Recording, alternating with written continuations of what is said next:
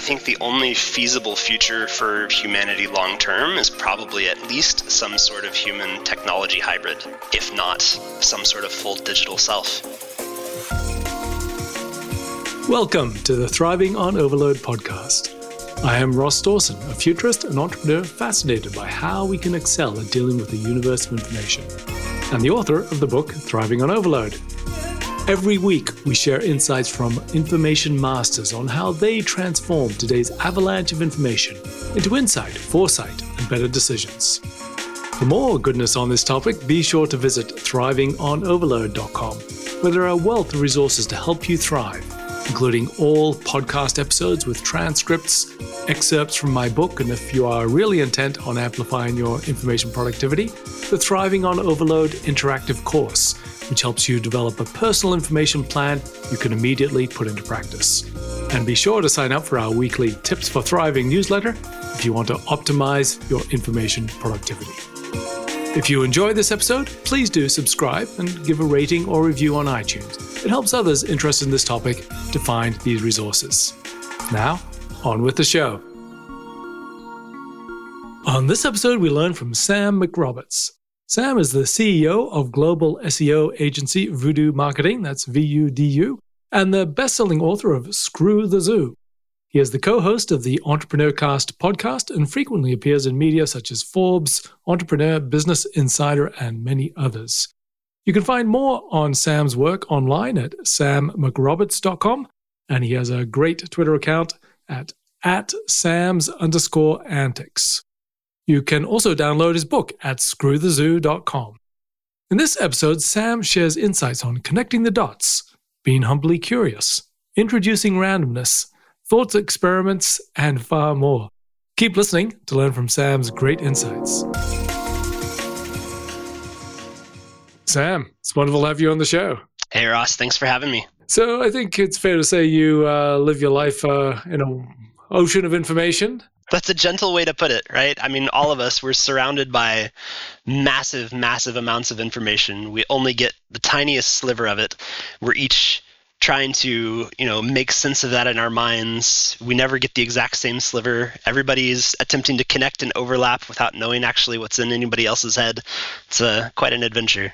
So, how do you get your particular sliver? By dipping my toes in lots of different pools, I guess.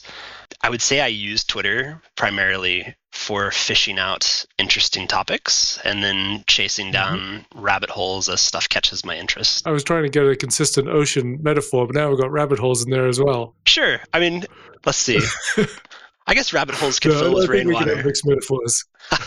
So, all right, let's start with Twitter. You know, that's the way we, we connected. Uh, you know, just we were reflecting that back in the old days, it was one of the best possible ways to connect to interesting people and think a little bit less these days, but it's, it's how you go about it. So, how do you find wonder and delight and good things in uh, the sort of the fairly mixed waters that that is Twitter? Trial and error. More, more error, I think, than trial. I look for people who are talking about things that catch my interest, and I have pretty broad ranging interests. So I will start by following a handful of people who are interesting. I'll keep an eye on their tweets for a while to see what they talk about, who else they connect with, and then I'll decide whether to keep following them or you know keep them in my mainstream or maybe move them to a list if they only focus on a really narrow topic or unfollow if it's not as interesting as I hoped it would be. But so far it works pretty well. So how big is your main list and what other lists do you have? Do you have very focused topic lists as well as your main list? Because I grew up as kind of like a child of the 80s and 90s who was really interested in hacking, I limit my followers, the number of people I follow, to 1,337. so that is my my main pool, and then I have probably 15 or 20 other lists for different topics. It could be crypto, it could be AI, it could be futurism, it could be finance, humor, whatever it is. So, do you scan those lists daily, or just delve in and out, or you just uh, do you have particular times of day? Do you play around in these spaces? I'm on Twitter probably way too much. I jump in and out of those lists depending on my mood. I have only a couple that I check daily, and then my main feed is where I spend most of my time. So, so what do you do with that? I mean, do are you you taking notes? You're you just building things in your mind? You, is there any thesis that you're trying to build? Is there, you know, what, what is the ways in which these feed your mental models and your ideas? I would say I mostly take notes in my mind. I guess I operate under the assumption that if it's actually important to me, it will stick. And that tends to be the case. I like to just keep my options open and be open to serendipity. So I'm reading along and something catches my interest. Maybe it's about a topic I'm I'm reading on or maybe it's something that I just find interesting. And so maybe I'll spend a few days like going down that that rabbit hole. But what I what I most look for in Twitter are three things. So one is other people who are curious and who are humbly curious. Like they really want to know what's true and they're willing to poke and prod and dig and change their mind to get there. Two, technologies, new things that I'm not aware of that could be cool, maybe now, maybe down the road. And then new sources of information, whether it's an article or a book or a podcast or a video, you know, whatever it is. Like I'm looking for people to expose me to things that I've never been exposed to and might not have had I not encountered them.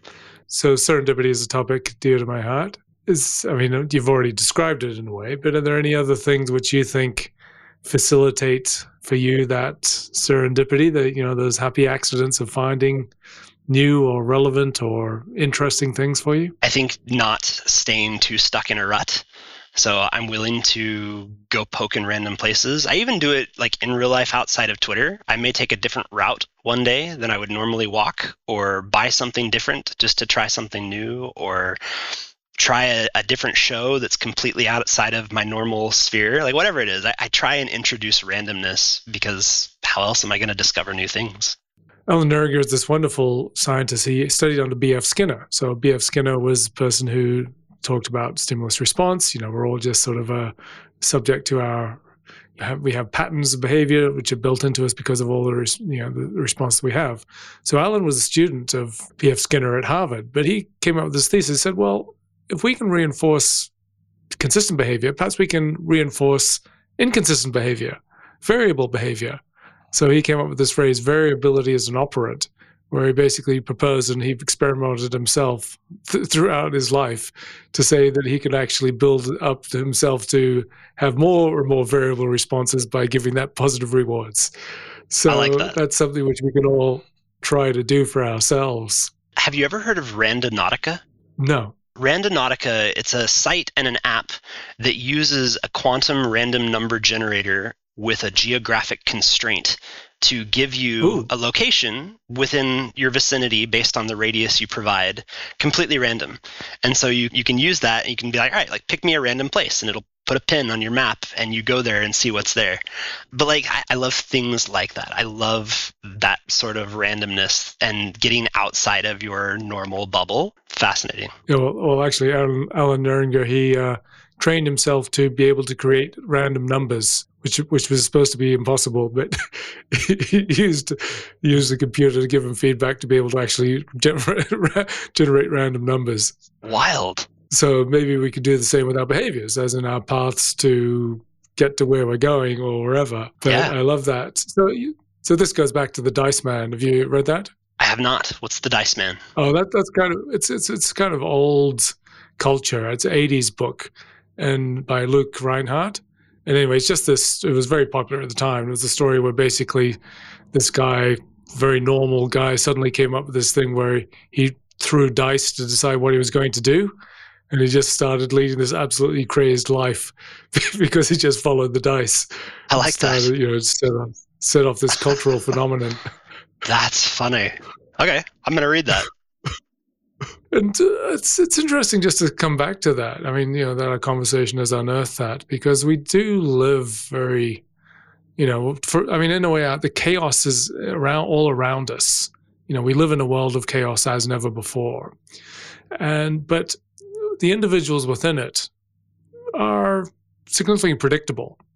I mean, even various politicians, which seem to be, you would have said they're unpredictable, but in fact they are very predictable you know once you once you establish their patterns you know you can predict what you know various famous politicians will do even if they may have not do what politicians of the past did. And so, you know, getting a lot of very consistent behaviors, which are creating more chaotic environments. And I just wonder, you know, how how is it? Uh, should we behave in this chaotic environment? Should we be more predictable or less predictable? And uh, and I think, uh, and just I suppose that for the information perspectives, the less predictable means that we have more information, more diverse information, richer mental models, better ways of thinking. I agree with that. I think predictability is interesting. I think if you understand somebody's incentives deeply enough, you can predict to a degree. But there's also always the element of unexpected randomness. You know, somebody who's acting out of character or they don't know what what came over them. There there's always elements of potential randomness and you just never know when they're going to hit. So fun. Yeah, well, famously, a lot of uh, most successful people on Wall Street are bipolar, and you know, I suppose they they are have a high degree of unpredictability, which in some ways have served them well, or at least financially. I, finance is actually probably a very good place to be unpredictable because really it is. Yes unpredictable. Nobody is accurately predicting the market. You're getting lucky in different ways at different times. And you know, if you are sufficiently lucky or consistent over time, you may have some sort of an edge. But like Warren Buffett's a good example. You know, he's very, very consistent over time. Yes. And it's it's more the amount of time than it is his luck or anything else that's at play. So yeah, I think if you can just be reasonable for long enough, you'll be fine. Yeah. Well, you know, you, you need a just a decent, uh, you know, a fractionally better than well, in fact, you you only need to actually market track to be frank. I mean, I'm not. I mean, if you know, you you ride the market and you have a hopefully a slightly better than average thesis, or you know, you don't make the mistakes, and that takes you a, a long way. That's one way which inconsistency is is definitely good. You are listening to the Thriving on Overload podcast. If you truly want to increase your information productivity, then check out the Thriving on Overload interactive course. It is designed to significantly enhance your information practices and habits, guiding you through creating your own personal information plan so you can excel in a world of overload. Go to thrivingonoverload.com slash course to find out more. Now back to the show. So, in terms of pulling all this together. So I mean, that's part of the thing. Is it's you know it's wonderful to have diverse perspectives, have lots of different uh, information, ideas, and find things which you wouldn't find. But part of the thing is okay. Well, how do we pull all this together into, I suppose, some kind of a cogent and useful mental model of the world? Because that's one of the things. Is the more diverse your perspectives, the harder it is to pull it together into something which you know has some degree of internal consistency in the way that we see the world. So, how do, how do you synthesize or pull together uh, all of your disparate sources? Honestly, I think it's more it's more random than structured. As I learn things, I see what sticks, and in in my mind, I, I think of it all from the perspective of nodes like I know that the way we store information in our minds is in clusters across different sensory pieces. And it's interesting how things that seem unconnected at a first glance may actually, in fact, be connected. I mean, you may be looking in finance and you find something that's related to psychology, or you may be looking in psychology and you actually come across something that's related to physics. And I think everything is connected. It just depends on the path that you you get there and the the weighting. But in terms of consistently, I'm, I'm just I'm trying to find things that fit what I can observe that are wherever possible reproducible and consistent. But I also really have a, a bent for things that are outside of the norms. Like I like stuff that maybe is uncertain or non-standard but still fits. Oh, what would be a good example? Non duality, research into consciousness, um, nature of reality, like things where we have we have guesses and we have some pieces of information, but it's still tremendously uncertain. I, I like those domains. Yeah, well, one of the, one of the I always, you know, I think it's marvelous if we look at the you know the the microscopic or the macroscopic. I mean, our physics is we have extraordinary degrees of knowledge, but we start to look inside our brains, and it's uh, we're uh, only just scratching the surface of what it is we know. But we do have plenty of data. There's a lot of starting yes. points for data in which we can start to, yeah, you know, you know, use our imaginations in a way, and that that's part of extending what are, what are the hypotheses around how our brain works and you know what is the nature of mind and that's you know that's fun playing fields because you know you, you can't read it all in a textbook or at least there's only there's only sort of uh, at a high level elementary views of that but that's something where you can start to connect dots in useful and novel ways fairly readily because we are just beginning to do that I'm always amazed for how much information we've discovered, how much there still is that we don't know. Even as close as our own brains. I mean, it was only a decade ago, not even a decade ago, that we found that the brain has a lymphatic system. Like how how wild. We're still discovering things inside ourselves now, despite all our advances in technology. And there's probably mountains more to figure out. The microbiome is still largely not understood. Uh, protein folding is still you know so much more advances to make like it, it's mind blowing how much we know and yet how little that still is so would you say that there are any practices or things which help you to be better at connecting those dots is it just the way you were born or you're educated or the way you've made yourself or is there anything which you do which you find helps you make it uh, some of those connections more jump out I'm not sure if I do anything in particular. I mean, I was born, I assume, very curious. From the, I, have heard stories from when I was two, two and a half. I was very much the same then and as I am now. I question everything. I wanted to understand how things work. I annoyed the shit out of my parents because I was always, what, why is that? No, that's stupid. I don't want to do that. I think if I do anything, it's just deliberately reading a variety of things, like exposing myself to different ideas so there's a chance for those connections to form. If I don't have enough variety, like who knows what I'm going to miss. But it's hard because I can only read so much. My my to be read pile expands far faster than I can read them. What formats do you read? Mostly Kindle. Since I'm a digital nomad, I can't really haul around a bunch of books. So digital is my my go-to. But I love that I can very easily highlight stuff and then export highlights. So where do you uh, export your Kindle highlights to? Usually I'll pull them out just like into a notepad. Like I like having I like doing stuff old school in notepad. I've played around a bit with Roam, uh, not very advanced. It hasn't really like caught me yet. It's interesting, but I don't love it yet. Maybe I'll someone will convince me to to dig deeper eventually. So, is so is that just playing with the ideas, or is there something you're trying to build with those? Uh, I mean, are you working on any projects, idea projects, or thought projects where you're driving your particular types of research, or reading, or thinking? I like the thesis of building a second brain that Tiago Forte has has talked about. Like that's an interesting idea because I mean, very much our phones, I think, have become sort of an extension of our minds. And I like the idea of building a wiki of the things that you know and how they connect together and trying to make that mirror the way those connections appear to you in your own mind. But I think I'm vastly too lazy to actually build that out to the degree of fidelity that would be useful. And so I dabble. But, but I mean, you, you're, I mean, you described this as the, the, the nodes and the connecting the dots. So implicitly, uh, you know a network structure of ideas and then teasing out what those connections are. And I think about that. Like I think of my mind in terms of those nodes and I try and get to like what do I think the most significant nodes are? How which ones do I think connect the most? But actually like getting that out into another format, haven't been able to make myself do it sufficiently. Well, that is a a project which I'm working on is to trying to do something which does make that process a little bit easier.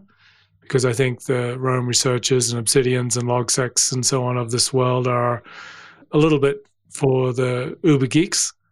And I think the, the similar uh, capabilities or these ways of being able to manifest a network thinking for um, you know a broader audience would have you know, have some potential. Agreed. I think I'm still holding out for the brain computer interface feature where, you know, just plug me in, run me through a, a, program that learns like the language of my mind and then download it all for me.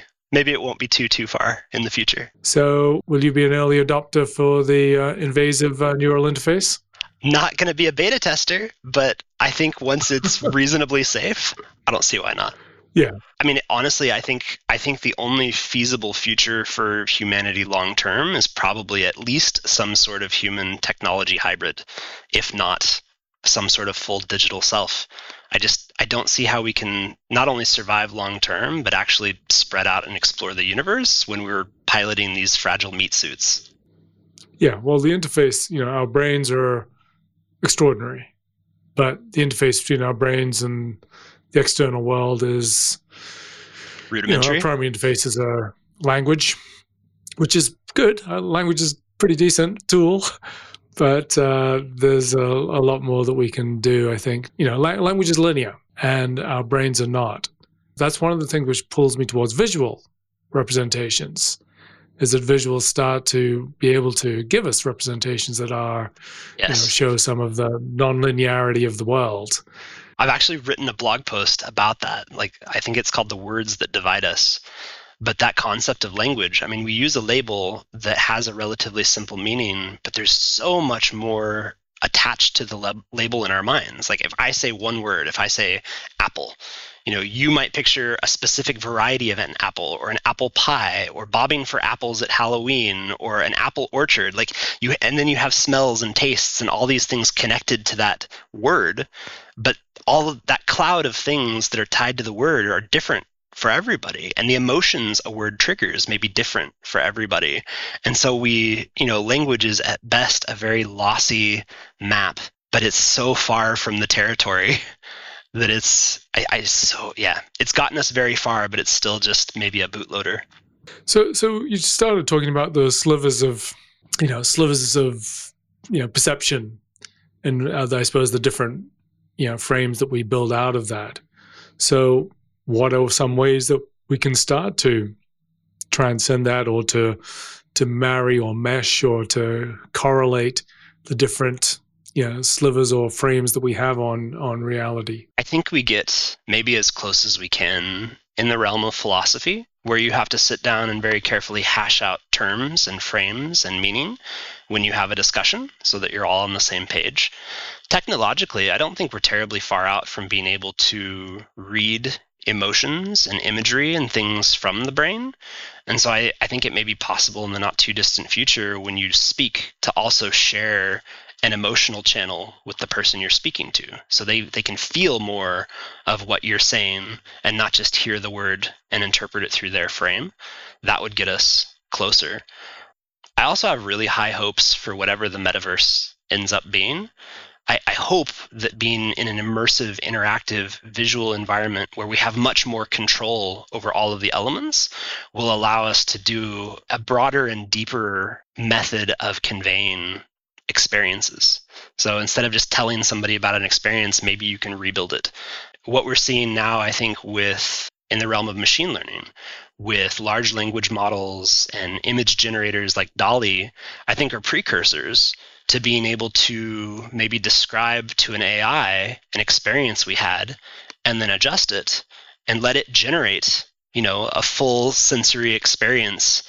I don't know how close we are. I think we'll probably have the ability to give a description and get a visual and auditory output within the next three to five years. But who knows? Maybe within the next 10 to 20, we'll be able to build something even more immersive. And then we can tell, when we tell our story, we can show our story and feel our story and hear our story. I think that's, that's very, that's very feasible.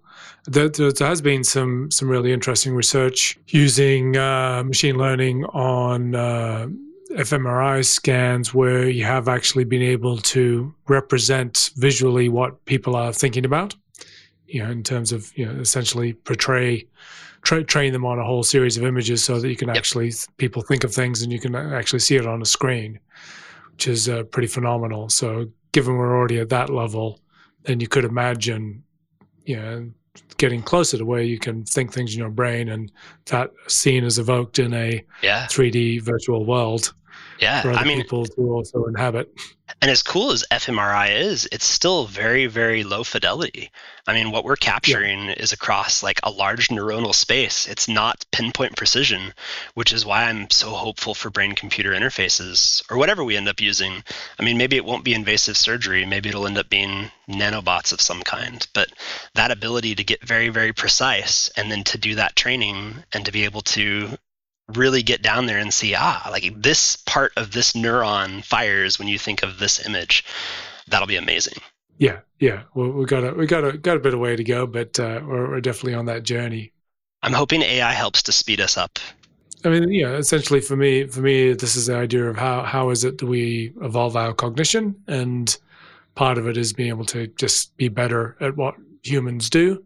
I think we can definitely lots of we can do on that front but given we got these nice, handy, uh, pretty pretty nifty AI tools, we can work out well how do they can they complement us as best possible, and that's uh, a big part of the next decades and beyond. Very much. So pulling back to just this thriving on overload. So I'd, I'd say that's a pretty fair description of what you do. You're in overload. You th- you want it. You lap it up you you probably look for look for and expose yourself more than most people, and uh, and you thrive on it. So, what are some tips? What are some recommendations? What are some things you would suggest to people that want to uh, prosper in in this world where there's so much of value, but also so much which is uh, not so valuable? I think one of the most important things you can do is to get outside of your swim lane. I mean, everything about our education and working system is designed to move you into a narrower and narrower lane so that your your function and use to the whole is very precise. And so there's a tendency to narrow your filters instead of expanding them. I think the best thing you can do is deliberately go the other way. Try a lot of different things, experiment, don't don't get yourself stuck in a rut read things you wouldn't normally read, listen to people you wouldn't normally listen to, maybe deliberately go after things that are counter that make you feel angry or frustrated. Like if you have a particular stance, seek out the opposite stance so that you understand more than one side of an issue. Try and put yourself in someone else's mind. Like what would I need to believe in order for what they believe to be true? Like do do thought experiments, poke at things. I think more than anything is just to be open to whatever's true and assume that everything you think is true is probably not. Maybe it's you know at one end of the truth leaning spectrum or not. But you know all what, what's the saying? Uh, all models are false but some are useful. So i think understanding that you don't know anything you just have a lot of faulty models that are more or less useful depending on what circumstance you find yourself in that's fantastic. I think it's really sound advice. I think so. What what uh, you or I can do when we've got the transcript of this is just distill out of what you've just said a set of aphorisms which will uh, give some guidance to people. I think that's that's that's great. Awesome. Thanks so much, Sam. Really appreciate your time. It's been a, a very fun conversation. My pleasure. Thanks so much for having me. Thank you for listening to the show. If you want more resources to help you thrive in a world of exponential information, go to thrivingonoverload.com, where you can find all podcast episodes, transcripts, show notes, excerpts from my book Thriving on Overload, the Thriving on Overload interactive course, and a trove of other useful content and resources, including a weekly Tips for Thriving newsletter to keep across it all. If you like this episode, please do help us be found by giving us a rating or review, and subscribe if you'd like to hear more. This is Ross Dawson. Thank you for listening. Have a wonderful day.